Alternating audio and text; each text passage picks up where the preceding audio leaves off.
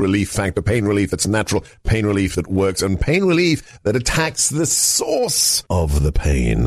That's the experience of tens of thousands of Americans who are taking Relief Factor right now. See their incredible video endorsements at relieffactor.com and then order your three week quick starter pack for just $19.95. That's less than a dollar a day. Find out if it can work for you like it works for me by ordering your three week quick starter pack today. Relieffactor.com, relieffactor.com. Be the next success story. Thank you for joining us on America First with today's very special guest host, Cleveland's own Bob Frantz. Dr. G, thank you so much for the honor of sitting in on America First once again. What a, what a phenomenal audience that you have assembled over the course of these years on this show. It's really a privilege and a pleasure to talk to them. I love doing shows, and I say the same thing in a couple of other locations only, one of which is Dennis Prager. I love doing radio shows when I have audiences who can teach me oftentimes as much as I can teach them. They bring things to my attention I did not know. They give me history lessons I didn't know, maybe science information I did not know. When I can get somebody and I can get something out of somebody rather as much as I can give to them, it's a great way to do radio. So I love this audience and I appreciate the opportunity to be here. We have a huge show lined up for you on this Friday edition of America First. Uh, we, what a guest list. Coming up here in about uh, 10, 12, 13 minutes, we're going to talk to Daniel Horowitz, senior editor at Conservative Review and host at Blaze Media. Daniel is all over the Middle East. Daniel is all over the Palestinian Israeli conflict. Daniel is all over American campuses that continue to host and promote and encourage pro terrorist rallies and anti Semitic, anti Israel rallies all over this country. They're cheerleaders for terrorists now on college campuses. It's, be, it's beyond what it ever has been before. Daniel is going to tell us all about that. Uh, in the uh, four o'clock hour, that's Eastern, of course, in the second hour, wherever you're listening, we're going to talk to James Carafano, of course, Senior Counsel to the President Heritage Foundation. We're going to get his take on everything that's happening and whether or not we're being dragged into what might become World War III. When you think about theater wars, uh, war theaters in in you know three, four different global locations, we literally are talking about the potential of World War III. We're going to talk to that, uh, talk to uh, Mr. Carafano about that. We're going to talk to John R. Lott Jr. as it is a Friday, Second Amendment Friday. That'll be coming up, and then uh, in the last hour, you're going to want to be here for Robert Spencer. Robert Spencer is one of the most reviled men in media, academia, literature, uh, research in the Muslim community. The Muslim Brotherhood hates Robert Spencer. He is one of the founders of Jihad Watch, and he is, again, all over what's going on in Israel with the uh, conflict, with the wars, and so on and so forth. So, and I say wars plurally because the, the Israelis are going to be fighting wars on a couple of different fronts, maybe three, depending on what happens from the West Bank and what Iran chooses to do directly as opposed to through their proxies of Hamas and Hezbollah. So, we are going to talk about all of that with all of those wonderful people today. But we're going to start right now if I could cue it up myself, I would play for you the Benny Hill theme music. I referenced it yesterday on America First. I will echo it right now. The Republican conference in the House of Representatives seriously resembles the last 60 seconds of every Benny Hill show you ever saw. If you're old enough to have uh, seen that and remember that, that's what it looks like. Now, today, after the third vote, the third vote to try and confirm a speaker to get to two. They didn't even need 217 today because of uh, attendance and no votes and so forth. Or I'm sorry, and uh, um, um, and not holdouts. What am I trying to say? Uh, uh present votes. He only needed 214. He lost more seat or more uh, votes today than he did in round number two. Jim Jordan is not going to be the next Speaker of the House of Representatives. A little bit after that third round of voting went south and 25, it started out where I believe he had 19, I think it was, holdouts in the round, first round. It was uh, 22 in the second round. Now it's up to 25. Fewer and fewer members are voting for Jim Jordan. So shortly after round number three today, if you did not hear the news already, let me break it to you. Um, Jim Jordan was removed as speaker designee for from the uh, Republican conference. They had a secret vote, apparently. I didn't know they did those things, and I don't know how secret it is, but it was announced immediately afterward that Jim Jordan is no longer the speaker designee. They are starting from scratch. So, why do I call this the Benny Hill Show? Because this is literally one group of people chasing one guy and then turning around and that guy chasing those people, and then another group gets in and chases. It's just, I would call it herding chickens or herding cats, and that's, those things are way more organized than the House Republican caucus is. It is, and by the way, imagine all of those chase scenes that I just told you about. If you don't know what Benny Hill is, sped up on your uh, on your video three, four, five, five times, so it looks like everybody is running when they're walking. It's just uh, it, it's silliness and it is unnecessary chaos. I know about chaos theory. And I know a lot of people in this audience. I heard Seb uh, talk about it himself. Uh, I know the team. You know, nothing wrong with a little bit of chaos, nothing wrong with a little bit of shaking things up. But this is disastrous for the Republican brand. It's disastrous for the Republic. As the I said this yesterday, as the world burns, they're not fiddling, they're chasing one another around. This guy's mad at that guy, who's mad at that guy, who's taking it out on that guy. There are McCarthy supporters who are so mad at Matt Gaetz they're going to take it out on Jim Jordan. There are Jordan supporters who are so who were so mad uh, at, at Kevin McCarthy they were going to take it out on his buddy Steve Scalise.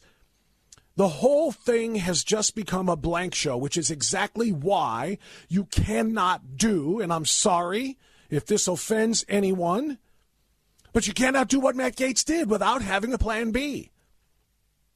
If Matt Gaetz wanted to invoke the single member motion to vacate, which of course he had the right to do. He negotiated that in in order to get the votes that Kevin McCarthy needed to get this gavel back in January. If he chooses to invoke that, which he did, and said, I am invoking the motion to vacate and I want to remove Kevin McCarthy because and he doesn't have to say this out loud, but secure this and, and share this and get the support um, of, of the rest of the conference or the overwhelming majority that you need, the 217 and say, I want to replace him with this guy.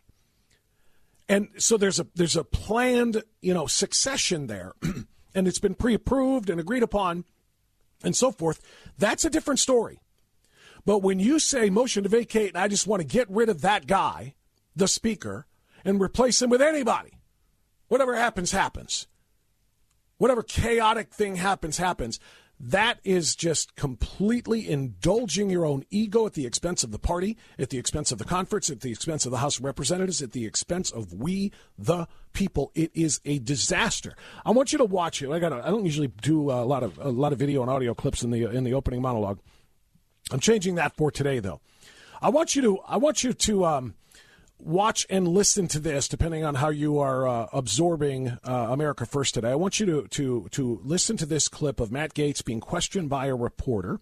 excuse me. Questioned by a reporter uh, about what he's going to do if Jim Jordan doesn't get the gavel. I mean, Matt Gaetz clearly did not want uh, somebody like Jim Jordan to have the, or excuse me, uh, Kevin McCarthy to have the gavel. Uh, he's too moderate. He's too squishy. He didn't keep his promises. I want somebody like Jim Jordan. Well, what if you don't get Jim Jordan? Listen to what the response is, and then I want to get your response to that as we go on this uh, this uh, afternoon. But let's let's listen to that clip. You may not get Jim Jordan as speaker. You may get someone more moderate. What did you actually get for leading this charge to push out Kevin McCarthy? We're shaking up Washington, D.C. We're breaking the fever. And you know what? It's messy. But the only reason people think there's chaos in this town right now is because the special interests aren't in control anymore. So I think we're going to have an upgrade at the position of Speaker of the House. For me, it was never about any one person. It was about it was about ensuring that we got an upgrade at the position. Kevin McCarthy had failed us. He'd made multiple contradictory promises. We weren't really governing under McCarthy. Everybody's making this big deal out of the fact that you know, we've burnt the equivalent of four legislative days on all of this. But I mean, we've spent like seven legislative days on post offices and procedural votes, for goodness sakes. This is what it's supposed to be. And it's not clean and it's not orderly, and the lobbyists and the special interests hate it, but I don't seem to mind too much. Well, it's not only not clean and not orderly, it's not effective because the reporter was right. Matt Gaetz, the reporter was right. He said, What if you don't get Jim Jordan? What if you get somebody who's more moderate and more squishy than Kevin McCarthy? And his answer was, Doesn't matter. We have to upgrade the position. How do you know you're going to upgrade at the position? And there's the music. That's exactly how it looks and sounds right now in the Republican conference. We're going to talk to Daniel Horowitz next. Stay here. I'm Bob Franzen for Dr. G on America First.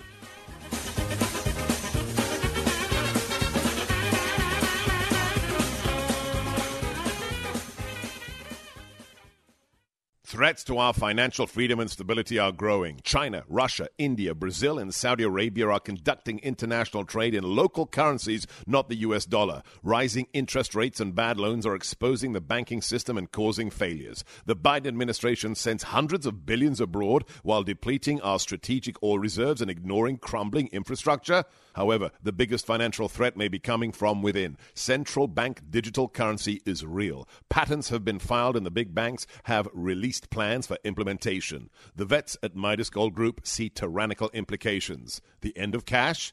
The end of financial privacy? Big government able to see your every purchase? Could there be ties to a social credit system? You can own private currency, gold and silver. Get free silver just for asking Midas Gold Group how you can use your retirement to own physical gold. Call Midas Gold Group today at 855 322 Gold. That's 855 322 4653. MidasGoldGroup.com.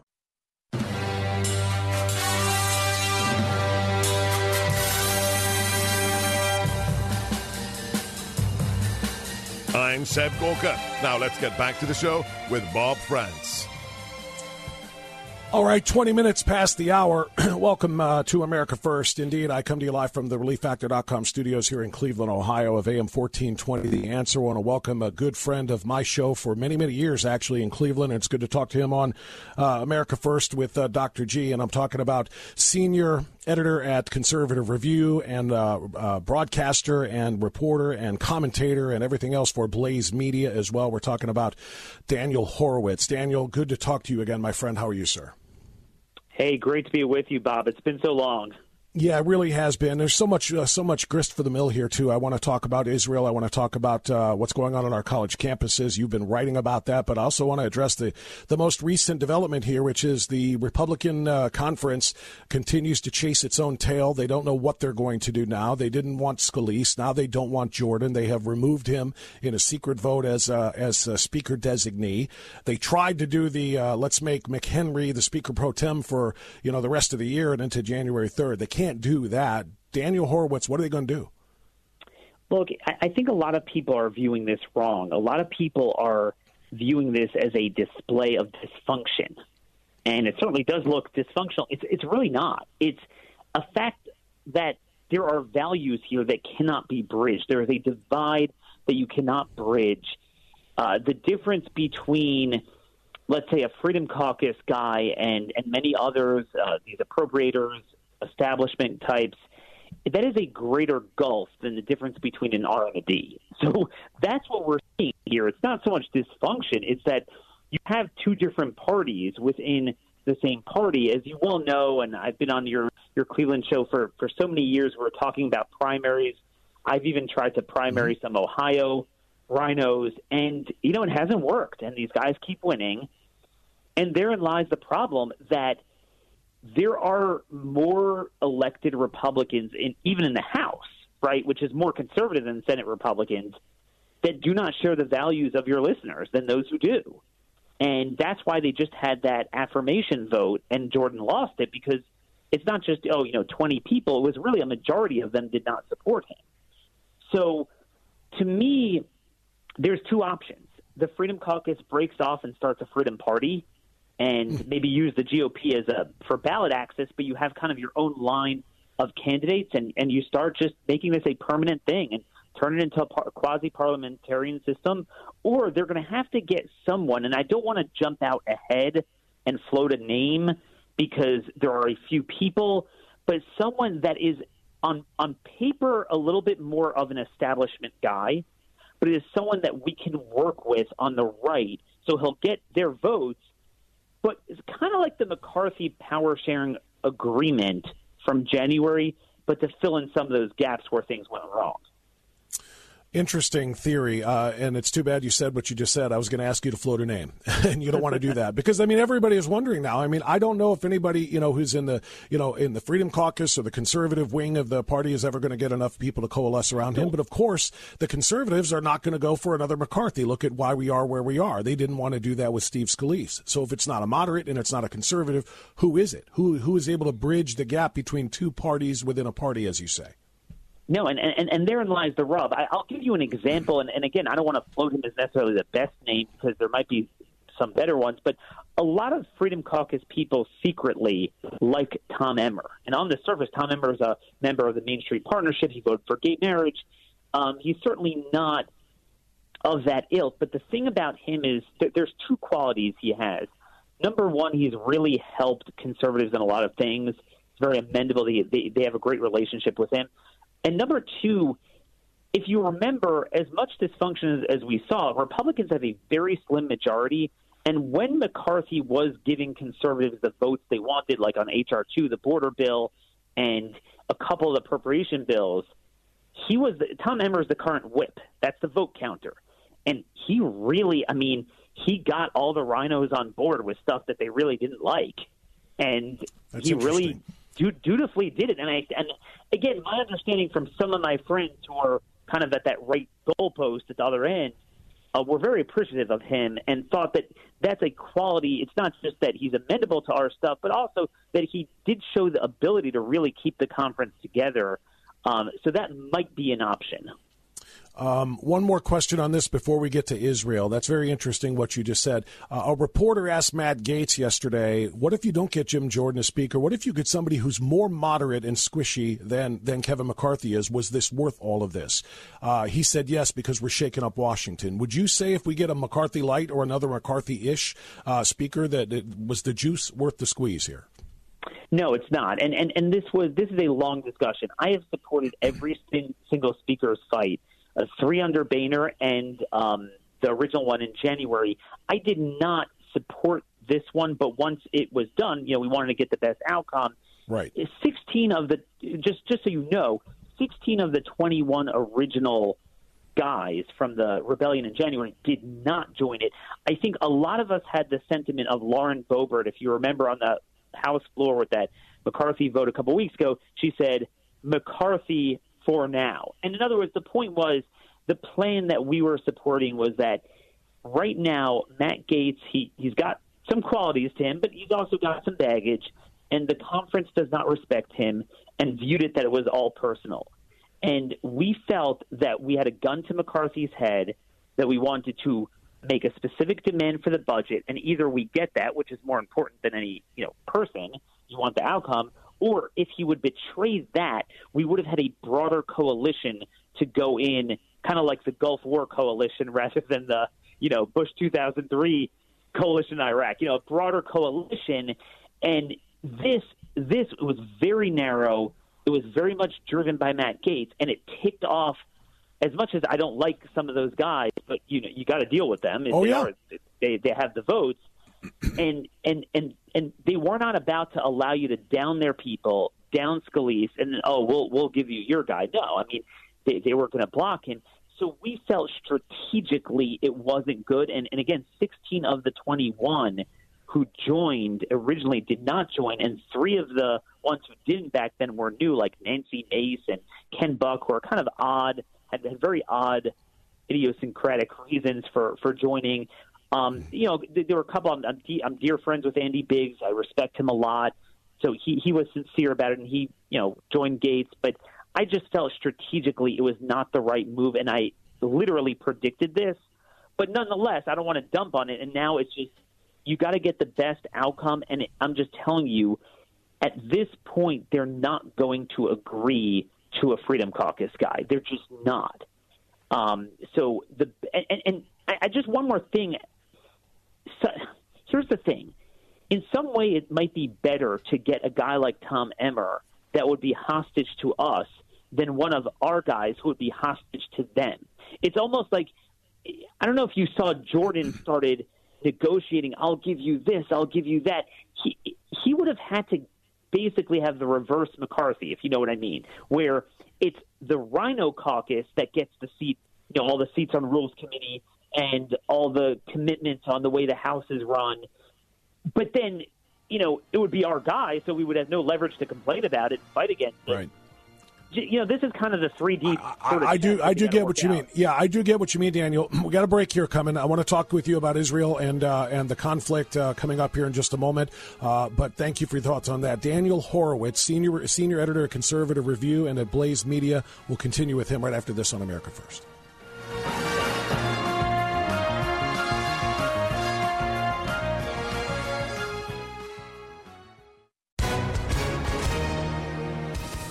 Hi, everyone. If you've been injured in an accident that was not your fault, listen up. We have legal professionals standing by to answer your questions for free. Call now and find out if you have a case and how much it's potentially worth. Call 800 702 5400. I'm here with spokesman John Wolf. So, John, tell everyone listening who should call right now. Well, Maria, first off, thank you for having me here. It's always nice to answer the listeners' questions. Now, as far as who should call in, Anyone who's been injured in an accident and think you deserve compensation, give us a call right now. 800 702 5400. You'll find out if you have a case and how much it's potentially worth. Thanks, John. You heard it, folks. Take advantage of this opportunity and call now. 800 702 5400. Advertisement sponsored by Legal Help Center may not be available in all states. Whether it's the regular Hellcat or whether it's the compensated RDP with that miniature red dot. I love them all. How did it take so long to invent a factory compensated subcompact 9mm?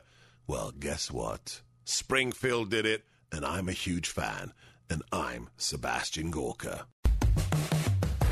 The Hellcat from Springfield Armory is still the smallest, highest capacity micro compact in the world.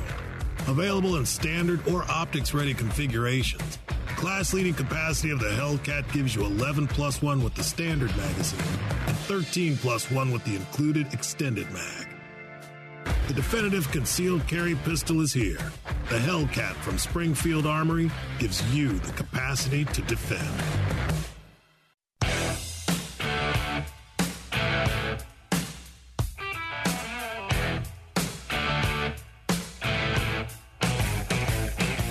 Seb Gorka. Now let's get back to the show with Bob Frantz. All right, Dr. G, let's do exactly that. 27 minutes in front of the hour. And uh, we are joined once again by Daniel Horowitz, senior editor at Conservative Re- Review. He does a podcast for them as well. He's on Blaze Media. And uh, Daniel, a great analysis of the speaker's race mess that it is. Let's talk about the bigger mess that is uh, the situation in Israel. Last night, I watched Joe Biden and I got a sense, and I said this out loud to my wife. I said it to my radio audience this morning, and I'll say it now on America First. Joe Biden just used the body bodies of dead Jews to get more money for uh, Volodymyr Zelensky in Ukraine. He he used the tragedy and the horror and the trauma and everything else that happened in Israel and is happening right now to get more money looking for 60 billion dollars. If he would have asked for that as a standalone for Ukraine it would have been met with massive pushback in a lot of places. So he tied Putin with Hamas. You know terrorists here and tyrants there and we got to push back against both of them so let's get a big 100 billion dollar package for all of them i feel like he used the carnage of the Jews to help uh, his his agenda with Ukraine Ukraine. What did you think? So, so Bob, you're you're right. That's definitely true, but it's worse than that. See, Ukraine is just a grift. So that's that's one level. We're we're bankrupt. So you know what's another sixty billion of monopoly money. But what's worse is that he is giving money to the very people who did this. So he talks about the hundred million, but then there's another seven billion humanitarian aid. Now, see, they have a very sophisticated software where you kind of like cluster bomb in aid to Gaza, and it magically goes to poor people and not to the Hamas war effort, you know, because Hamas doesn't control anything there. They're just kind of in the corner doing their business. And You have the civilians there. I mean, this is unreal. See, I thought. I, I mean, a lot of us just emotionally still can't even wrap our arms around this. I'm just reading uh, right now. Stuff comes out. There's a this American woman who came over from the UK Daily Mail uh, who's a forensic, uh, you know, someone who's dealing with the forensics to, to bury the dead. There's evidence of mass rape so brutal that they broke their victims' pelvises, women, grandmothers, children. I volunteered to prepare the bodies of murdered women to give them the respect they deserve. I'm a mother from New Jersey. I moved to Israel 20 years ago. I'm a normal person. I've never expected to be confronted with what I've seen. So I thought it's like normally, yeah, you got the suicide bombers, you got the rockets, but I mean, this is like it, it's first of all, it's the equivalent of uh, 40,000 to scale to the American population dead, and then the way they were killed. So I thought this would take maybe two, three weeks to get back to the Palestinians and the Gaza civilians, you know, like we've seen our whole life. But this was like two, three days. And the priority of this administration, he goes to Israel. There is almost no mention about the American hostages, no demand from Qatar to Qatar better hand over the Hamas leaders who are living in five star resorts there. Uh, Tony Blinken, the Secretary of State, was there last Friday in Doha and wouldn't ask for it. Um, no mention of of obviously that, that it's still going on. It's not even like it's they're still trying to infiltrate. They're still firing rockets, and it's all about Gaza. I mean, you got to be kidding me. And it, again, it's worse than that. He is. Notice Israel hasn't done much yet. A lot of noise. They have. oh, did we just lose the uh, feed with uh, Daniel Horowitz? I think we lost his phone. Yeah, sometimes that happens, obviously, in the age that we are in with cell phones. So we uh, lost him. We're going to try. It's okay because you know what? We have a only a minute or so left in this segment, and uh, what we're going to do is try to get him back on the line for the next segment so we can have him for just a little bit more because he's just touching on the reality that we discussed on this program yesterday, and I know Seb was Dr. G earlier in the week too. How quickly the world and the media flipped their concern, their empathy, and their compassion for the victims on October 7th in Israel to, oh my gosh, we have to be concerned about the potential victims of the retaliation and the self defense of the Israelis on the Palestinian population in Gaza. Suddenly, I mean, it, it was like the just like flipping a switch there was like no no time whatsoever. We went from compassion for the dead Jews and the savage, marauding Hamas uh, terrorists, you know, got all of the, the scoring that they deserved. And then quickly, I mean, just in a, in a blink of an eye, it's no, we have to worry about these potential victims of the Palestinian, you know, population in Gaza. They're not all like Hamas. My rear end. I was talking to Ryan Mauro uh, earlier today, who's a Middle East expert as well, and Ryan was talking about the, the surveys. Over 50% of Palestinians support Hamas, over 75% support the Palestinian Islamic Jihad terror group. Multiple terror groups in Pal- or in uh, uh, Gaza on the Gaza Strip who support Hamas and and Islamic Jihad terror groups. So to me, there is no more room for distinction between the Palestinian people and the terrorists. If the people support the terrorists, then they are the terrorists. It's the one thing I'll go back to George W. Bush and say that was right. You're either with us or you're against us. And if you support the terrorists, we will treat you as terrorists. I agree with that that uh, vantage point. So we'll reconnect with Daniel Horowitz. We'll continue that part of the conversation right after this on America First.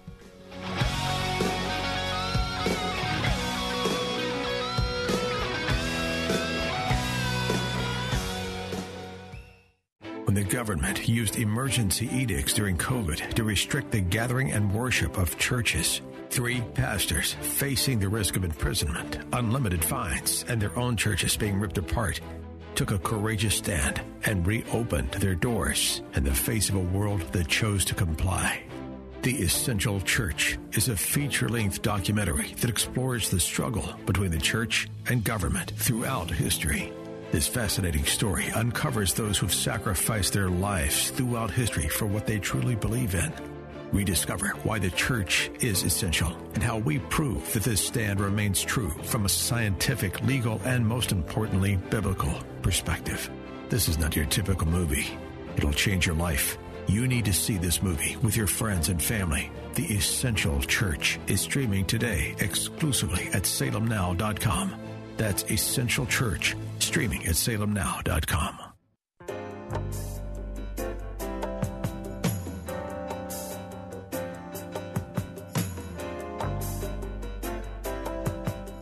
I'm Seb Gorka. Now let's get back to the show with Bob Frantz.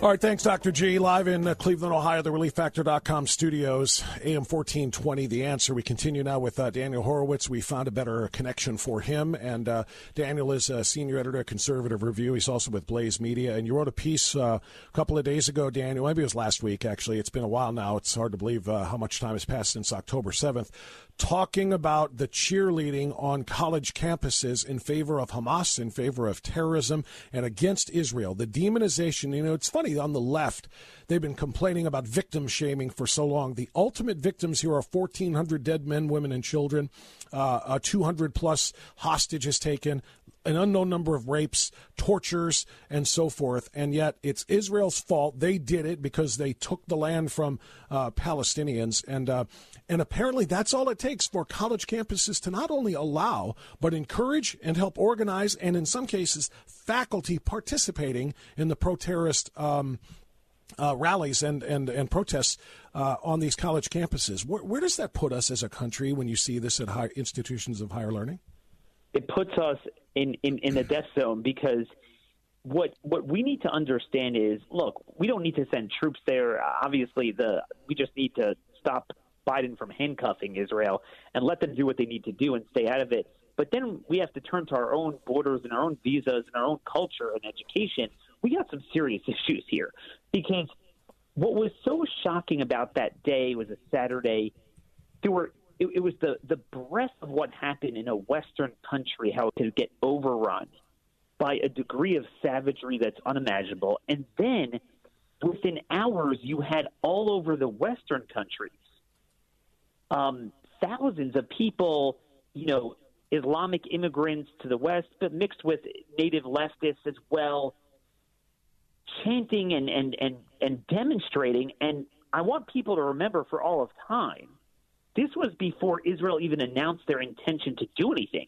In other words, Hamas was still controlling those areas, and the IDF didn't even clean it clean it out yet. They were celebrating the massacre. Meaning, this wasn't even just oh the the the old trope, tropes about occupation and things like that, and that nonsense. They straight up believe in genocide. That the Jews just existing there in their biblical homeland, their presence is a problem and deserves that sort of response. That should scare all of us because that's not an Israel problem. That's an us problem that we've let in so much garbage for generations. And what I did is I collated the uh, the visas from predominantly Islamic countries, mm-hmm. and we had a brilliant idea after 9/11. So we let in 19 people on visas that we shouldn't have let in. So we're like, you know what we're going to do?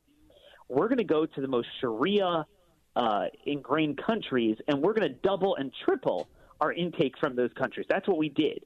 So it started with the diversity visa lottery, where we brought in a lot of these places, and then it spawned chain migration. And now, 20 years later, we've been taking in year after year uh, at least 100,000 foreign students from these countries and then offering green cards as legal permanent resident status to an equal number of people, roughly equal number. Mm. Um, now, are every one of them a problem? No, but you know, I've gone through a lot of polling data, and what people don't want to recognize, and it's not your problem, it's not my problem. I want to get along with all people but there is a certain culture that, that is brought in. You bring in a few here and there, you hope they assimilate, and that's fine. But when you bring in large numbers, and we should have learned this from looking ominously across the pond to Europe, we're always about a generation behind them. Europe is done. They are done. I mean, you look at their streets, they're gone. And, you know, when you tolerate the intolerant under the guise of tolerance, what aims are you achieving? Who, who are you serving? And it really is a breach of the social compact. The American people never voted for this. And what's worse is, along with the foreign students and then, you know, endemic leftist uh, dogma on college campuses, we have allowed the Qatar Foundation, right? That's that's basically Hamas. Qatar, by the way, Qatar is Hamas. Qatar is worse than Iran, and we're, but Biden's allies with them. They have been funding billions of dollars into universities. So that's how you have all these student unions and programs that they have. So the Sharia, the Muslim Brotherhood subversion. Remember, the Muslim Brotherhood was BLM Antifa before it was cool. And that's why there's so much cross pollination between them. They they work under the same subversion method where they subvert the West and its values. And that's that's why we are where we are. I mean, we got a big, big problem. We got we got a I mean, I don't know if you saw CNN had a poll by generation, is Israel justified in responding? Now most of your audience would say they would have the right to wipe Gaza off the map after this, but that wasn't even a question. And, you know, people over 65, it was almost 90%. And then it went down and down. And people under 30, it was 27% or something. We got a big, big problem.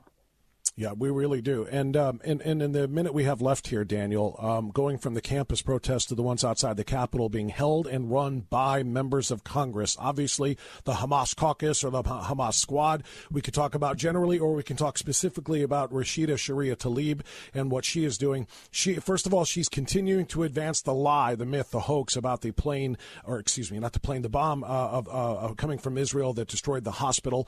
Uh, we all know the reality of that now, but she is sticking to it, doubling doubling and tripling down. And she is outside rallying and screaming uh, for a ceasefire before Israel even has done anything even remotely close to what they need to do to uh, respond to that attack uh, against Hamas. Should people like that even be allowed to stay in the Congress?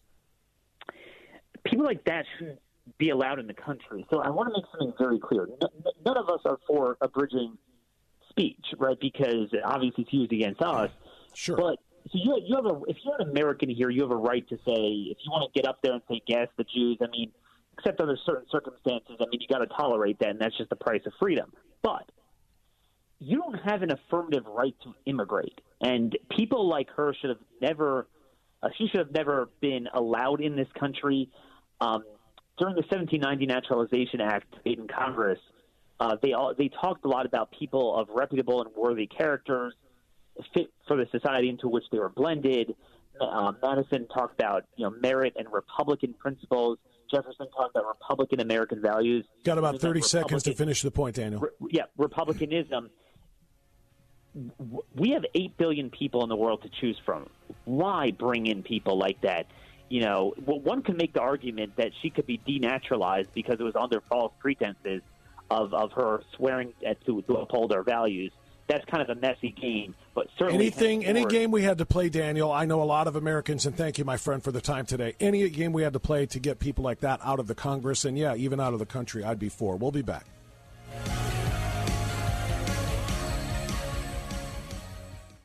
on this my pillows 20 year anniversary with over 80 million my pillows sold mike lindell wants to thank you by giving you the lowest price in history on their my pillows you will receive a queen size my pillow for just 19.98 regular price 69.98 and just $10 more for a king size. You will receive deep discounts on all my pillow products such as bed sheets mattress toppers pet beds mattresses my slippers and so much more. This is the time to try out some of their other amazing products you've had your eye on. Go to mypillow.com click on the radio podcast square and use promo code gorka to receive this amazing offer on the queen size my pillow for 19.98 or call 800 829 868. This offer comes with a 10 year warranty and a 60 day money back guarantee. It's time to start getting the quality sleep you deserve. Go to mypillow.com, promo code G O R K A, or call 800 829 8468 today. Mypillow.com, code Gorka.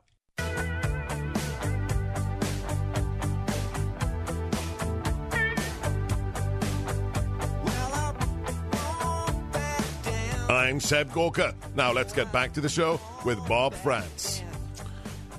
All right, it is Second Amendment Friday on America First, as you know, and I thank God every day. I know Dr. G does that America is the freest nation on earth, and we remain free because of the right to keep and bear arms. No other company in America personifies that right more than Kahr Firearms Group. Their story is the American dream. Their products are absolutely second to none. Kahr Firearms Group is your source for high quality firearms. Visit them at www.kahr.com. We carry Kahr here at America First every day, and so should you. 21 minutes past the hour now, and I uh, want to welcome to the program a man that I've learned a lot from in his interviews and conversations with Dr. Gorka when I listen. Uh, James Carafano, Senior Counsel to the President at the Heritage Foundation, joining us now on America First. James, thank you for the time. How are you, good sir? Hey, it's great, great to be with you. Thanks for having me on. It's good to have you on. I'm glad you kept the appointment. Uh, uh, so let's. I wanted to get your reaction to uh, uh to the speech last night from uh, from Sleepy Joe, and I think he really earned that moniker from President Trump last night, just like he did when he was in Israel and literally fell asleep during his own talking points uh, while while speaking to some of the Israeli leadership. But he rolled out 105 billion dollars um, in uh, in a request for war aid, 14 billion of it to Israel, 10 billion for humanitarian assistance, 14 billion for border security, 7 billion for security aid to Taiwan, and 60 billion to arm Ukraine. James Carafano, what do you make of that request? Well, first of all, I got to say, look, I was deeply impressed that he could stay awake that late. So, so there was that. But if, but this is, if you actually take apart low bar, it, it is well, not for a joke. It is the most cynical uh, emergency spending bill you could have. Easily, and I'm being generous, 80% of that bill could be dealt with through regular order. And there are already four appropriation bills sitting in the Senate, one of which has actually has billions of dollars for Israel. So the notion that there's an emergency that requires this is false. Um, the second thing is um, a lot of the stuff in the bill is is just atrocious. The border security money is actually not really for border security. It's actually to provide additional funding so the border, which acts as Biden's personal human trafficking network, flows more efficiently, and they have more resources to help illegal aliens. So there, I think there's lots of stuff in the bill that's completely unnecessary, and and and you know, there's never, never, we're, we're, we're trillions of dollars in debt. There's never a discussion about offsets. So it just came out the other day, for example, that there's a $300 billion green slush fund. That, that right there is three times the amount they need for emergency spending. And why you would add deficit spending when there are literally hundreds of billions of dollars in money already allocated in the U.S. government to spend this is atrocious. And the final point, you know, people can have different views on, on funding Ukraine. I actually support Ukraine, but the point is, you can have you can have two votes.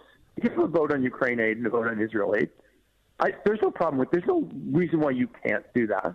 And, and I think the dirty little secret is both of them would pass right? But people wouldn't have to make uncomfortable votes. There are people that that don't like Ukraine and they have their reasons, and that's fine. And and people you know don't want to be held accountable to that. And they're you know for for for voting for Ukraine, have to explain why they think. And and the other is true is, is the president doesn't want a separate vote on on Israel because he knows that in the House there are a number of Democrats that won't vote for that aid, and then he will be held accountable for that. He doesn't want to do that either. So by well, yeah, he's got together, he's got he forces everybody to vote for it. It's yeah, he's got Sharia Tlaib standing outside the Capitol, screaming at him and saying, "Mr. President, we will remember this," and so forth. She is, of course, uh, vehemently anti-Semitic, vehemently anti-Israel, vehemently pro-Palestine or the non-existent Palestine that they believe in. Um, but you're right; um, he does not want to make them all vote against uh, supporting our ally, which is another question for you. I mean, can we're not at war? We're on the brink of it. I mean, we, in a number of different ways, we could be in a in a, in a war on three fronts in, in, in, what is World War III in the Middle East, you know, supporting Israel, uh, in Europe, if, if if Putin did go into a NATO country, and in and in uh, in Asia, if uh, you know if, if China ever did make a move on Taiwan, we could be in all of those things. But but here's you know here's the the, the real question is if um, if Joe Biden is going to commit uh, funds in, in all of these locations, he's going to ask the Congress, everybody, to pass, a, a, you know, as you say, say, if he splits them up, which wars do I support and which ones I don't? Am I willing to vote no on funding for Taiwan? I'm going to sell them out to the Chinese and what that means to us geopolitically. Am I willing to say no to the funds for Israel because I'm going to look anti Semitic? He doesn't want to do it, which is why he has to lump all this stuff together. Look, you know, I think the reality is um, the you know the great enemies to America in the world today are, are Iran, Russia, and China. That's just the reality of where we are. Uh-huh. Agreed. The other thing I will say that's true too is though they they all have one. Well, they have two things in common. One is they all hate America and they see their success absolutely predicated on taking America down. So they all share a hatred of us and they share a, an insatiable desire to diminish, weaken, and defeat the United States. The other thing I'll say is they all want to win without fighting. I mean, they don't. None of them want to fight the United States. So I'm not really worried about this spinning into World War III. I am worried about the president being able to responsibly respond to America's global interest and responsibility. And you know what? The presidents did this throughout the Cold War. This isn't, you know, it, it's tough work, but it's totally doable. But you have a president who demonstrated actually in the speech, which people said, oh, didn't he sound presidential? Okay, so he sounded like Folksy Joe from the campaign trail, big deal. But if you actually listen to the words of the speech, he said nothing that was useful, productive, or helpful. He, exactly. He, de- he deliberately did not take on Iran, which is the father of all the, what's going on in the Middle East today. And and then he says in the Middle East, oh yeah, and of course we need a two-state solution. And that, that just sent me through the let's. I'm so sick of hearing right? those words. There can never be a two-state solution if one of the states wants to kill the other. It's just that simple. I, so in my mind, I sprinkle fairy dust and I automatically make Joe Biden happy, and I create a Palestinian state. And so, what do you have? You have a state which, by its own doctrine, is committed to the destruction of Israel. You have a state sponsor of terrorism. You have a tool of Iran, which is the great threat in the region. And you have a government which is utterly corrupt, which will do nothing but exploit, oppress, and, and misuse its own people. That's Biden's idea of a solution. Yeah, you're exactly right. And, and again, there is no two state solution because of exactly what you said. If one of the state is hell bent on and it's in their charter to destroy the other state, if they're raising their children to hate the people in the other state, it will never be a peaceful solution, which means there is only one solution. Israel has to be able to defend itself by any and all means necessary. And that means collateral damage be damned. The moral responsibility to protect Palestinians belongs to Hamas, not Israel.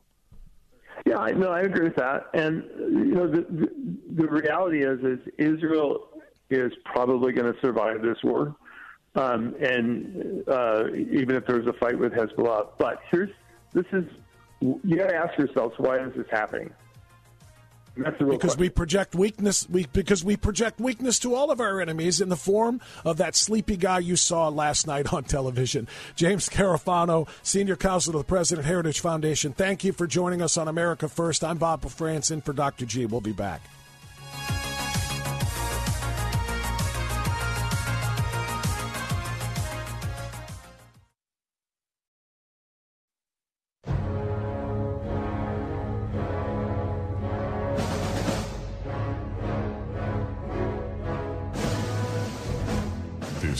Second Amendment Friday on America First. Brought to you by Kahr Firearms. Yes, it is. And I'm Bob Frantz in for Dr. G on this Second Amendment Friday. And we thank God every day that America is the finest and freest nation on earth, and we remain that way because of the right to keep and bear arms. No other company in America personifies that right more than the Kahr Firearms Group, led by our good friend Justin Moon. Kahr stands strong and unashamed in their support for the right to keep and bear arms, any and all arms that the people might need to stand against tyranny. And tyranny is everywhere right now. Americans can be sure that no matter what happens, Kahr Firearms Group will be at the front lines fighting for American Second Amendment rights. Their story is the American dream. Their products absolutely second to none. Kahr Firearms Group, your source for high quality firearms. Visit them at www.kahr.com. I'll do it again, kahr.com. We carry Kahr every single day at America First, and so should you. Portions of America First are brought to you in part by Kahr Firearms. And on Second Amendment Friday, why not talk to the man himself, the president of the Crime Prevention Research Center, John R. Lott. Welcome back to America First. John, how are you? Do, doing great. Good to talk to you again. Good to talk to you as well. John, you've been a busy guy writing op eds all over the place. I got one in front of me from the Federalist. I got one in front of me from the Washington Times. I want to start with the Washington Times because of the story. Obviously, it continues to be the lead story around the world right now the uh, war in Israel or in the Middle East between Israel and Palestinian terrorists in Gaza. We were all shocked and horrified by what we saw happen on October 7th, and we saw a disarmed population at the mercy of, of, of radical terrorists who terrorists terrorists who came in on, you know, hang gliders. They came through the wall, the fence. They came from everywhere right. and they attacked, and people were defenseless, but not all people. Tell us about uh, the kibbutz where civilians were armed and what happened there, John. Right. Well, I mean, there was a kibbutz where the uh, kind of the security person there had enough foresight to go into the arms locker and to give the civilians guns. And it was one kibbutz where they were able to go and stop the terrorists. Uh, people don't know how gun control laws have changed dramatically over time, uh, kind of going both ways in Israel. I mean, Israel has had terrorist attacks since before they were even a country. And for decades, up until 1972, the approach was civilians were banned from having guns. But what would happen is, is that when there'd be a terrorist attack, they'd put more military, more police on the streets. But they discovered that no matter how much money they spent, they simply couldn't cover all the possible targets. That these terrorists had real tactical advantages over the police and the military because if you have an officer on a bus and you have a terrorist, the terrorist can wait for the officer to leave before he attacks. Or he can get off the bus and attack some other target where he doesn't see an officer around. Or he could try to take out the officer, knowing that if he does kill the officer, he's going to have free reign because nobody else on the bus is going to be able to go and protect themselves. And then what happened in 1972, the government finally realized that the approach that they had wasn't working. Uh, and so they began to let civilians carry uh, concealed handguns. And you had in some years up to 14% of the adult Jewish population being able to go and carry. The problem is, I mean, that took away the tactical advantages that the terrorists had because now, I mean, in most of the country outside of California, New York, you have about 10% of the adult population with permits. You don't know who's carrying. You, you you probably go to a restaurant or a movie theater or a mall or or a grocery store, and there'll be somebody next to you carrying, but you won't know and the terrorists don't know. And so the terrorists may have 30 people behind them in the bus, but if they go and attack the police officer, they reveal their position, and somebody behind them who they can't identify may be able to stop them. And so, but the debate in Israel, unfortunately, has been similar to the one here in the United States. In September, when uh, the national police chief said, Look, we're coming up on Jewish holidays. He's likely to go and get attacks we should, if you're able to carry, please make sure you do so. You had left wing politicians going out there and warning against civilians carrying guns. And, and they've gotten to the point where now only about 3% of the adult Jewish population was legally licensed to own a gun. And, and you know, you can only imagine how the terrorist attacks, like at the music festival, would have turned out differently if some of the people there had been armed. At the very least, they would have been able to slow the attack and given other people a chance uh, to go and escape. But what you have happened is that the day after October 7th, they changed the rules now to make it much easier for people to carry. If you don't have a criminal record, you can call in now and get permission to be able to go and carry. Well, I'm sure they wish that they had changed that a week earlier or two weeks earlier uh, it would have made a big difference in terms of uh, people's ability to stop it, just like with the kibbutz that you were referencing. Yeah, no question about it. That's exactly right. John R. Lott Jr. is our guest on Second Amendment Friday, and it's something we say all of the time here in the United States. You don't know when you are going to need that kind of firepower. You don't know what you're going to need. You don't know what threats are coming at you. And obviously, in Israel, it's living in a place where they face suicide bombers and rocket launches and all kinds of other things all of the time. You would think that they would have uh, uh, been a little bit smarter about it and made sure that everybody in Israel is able to arm themselves and train themselves to be able to protect themselves. Let's move over now. John R. Lott Jr. Uh, is our guest, and let's talk a little bit about your column for the Federalist. Um, there are feds who want the Supreme Court of the United States to let judges strip away gun rights even when there has been no crime. What on earth are we talking about here, John?